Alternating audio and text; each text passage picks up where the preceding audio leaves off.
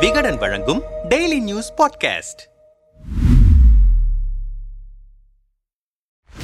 தமிழக ஆளுநர் R N ரவியை சட்டமன்ற எதிர்க்கட்சித் தலைவர் எடப்பாடி பழனிசாமி அதிமுக மூத்த நிர்வாகிகளுடன் நேற்று முன்தினம் ஆளுநர் மாளிகையில் சந்தித்தார். ஆளும் திமுகவுக்கு எதிராக கடுமையான விமர்சனங்களை முன்வைத்து வரும் எடப்பாடி பழனிசாமி ஆளுநரிடமும் புகார் பட்டியலை வாசித்திருக்கிறார். தவிர அரசியல் ரீதியாகவும் இந்த சந்திப்பில் பல்வேறு விஷயங்கள் விவாதிக்கப்பட்டதாக தகவல் வெளியாகியுள்ளன. இந்த நிலையில் இந்த சந்திப்பின் பின்னணி என்ன?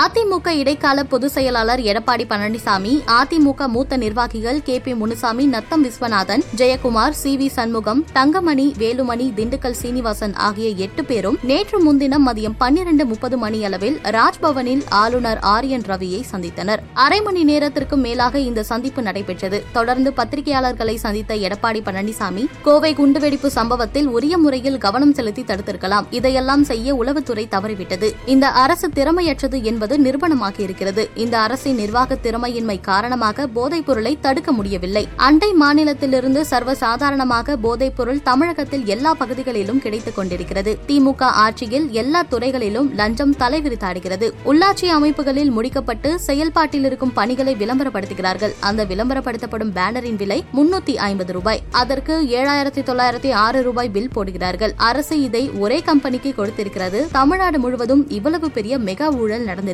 அதே போல டெண்டர் முறைகேடு வழக்கமாக ஒப்பந்தம் விடப்பட்டு பணி தொடங்குவார்கள் பணி முடிந்த பிறகுதான் பில் வாங்குவார்கள். ஆனால் இந்த ஆட்சியில் அப்படி இல்லை. ஒப்பந்தம் செய்யப்பட்டவுடன் பணி செய்யாமலேயே பில் வாங்கிக் கொள்கிறார்கள். ஒரு பானை சோற்றுக்கு ஒரு சோறு பதம். அதுபோல இந்த ஆட்சியில் ஊழல் நடைபெறுவதற்கு இதுவே மிகப்பெரிய சான்று. கரூரில் ஊழல் நடந்திருக்கிறது. ஒரு சில அதிகாரிகளை மட்டும் சஸ்பெண்ட் செய்திருக்கிறார்கள். ஆனால் ஒரு அதிகாரி மூலமாக இது நடக்காது. யாரோ ஒரு அதிகாரம் மிக்கவருடைய ஆணையின் பேரில்தான் இப்படிப்பட்ட சம்பவம் நடைபெறும். டாஸ்மாக் முறை முறைகேடு பற்றி நான் சொல்லவே தேவையில்லை. முறைகேடாக மதுபான ஆலையிலிருந்து கலால் வரி செலுத்தாமல் கொண்டுவரப்படுகின்ற மதுபான வகைகளை பார்களில் விற்று கொள்ளை லாபம் சம்பாதித்துக் கொண்டிருக்கிறார்கள். அதை பற்றி விசாரிக்க வேண்டும் என்று ஆளுநரிடம் கோரிக்கை வைத்திருக்கிறோம் என்று கூறினார். ஆனால் இந்த சந்திப்பில் ஆளும் திமுக தான் பிரதான டார்கெட் என்றாலும் இதற்கு பின்னால் பல அரசியல் காய் நகர்த்தல்களும் இருக்கின்றன என்கின்றனர் அதிமுகவின் முன்னணி நிர்வாகிகள் சிலர். இதுகுறித்து நம்மிடம் பேசிய நிர்வாகிகள் இந்த ஆட்சியில் நிகழ்ந்து வரும் சட்டம் ஒழுங்கு சீர்குலைவு ஊழல் முறைகேடுகள் என அனைத்தையும் ஆளுநரிடம் மனுவாக கொடுத்திருக்கிறோம். எடப்பாடியார் சில விஷயங்களை ஆளுநரிடம் வாசித்து காட்டினார். நாங்கள் குறிப்பிட்ட பல்வேறு விஷயங்கள் ஏற்கனவே தெரியும் என்பது போலத்தான் ஆளுநரின் ரியாக்ஷனும் இருந்தது. அது மட்டும் இல்லாமல் ஆளும் திமுக அரசாங்கத்தின் மீது ஊழல் சார்ந்த கடுமையான நடவடிக்கைகளை எடுக்க வேண்டும். ஆளுநரே நேரடியாக சில விஷயங்களில் தலையிட வேண்டும். அதிகாரிகளை அழைத்து விளக்கம் கேட்க வேண்டும் என்கிற கோரிக்கைகளையும் முன்வைத்திருக்கிறோம். ஆனால் இந்த சந்திப்புக்கு இது மட்டுமே காரணமல்ல. பாஜக நாங்கள்தான் எதிர்க்கட்சி என ஒரு தோற்றத்தை தமிழ்நாட்டில் உருவாக்கி வந்த நிலையில் எடப்பாடியாரின் சமீபத்திய செயல்பாடுகள் அதை முற்றிலுமாக மாற்றிவிட்டன.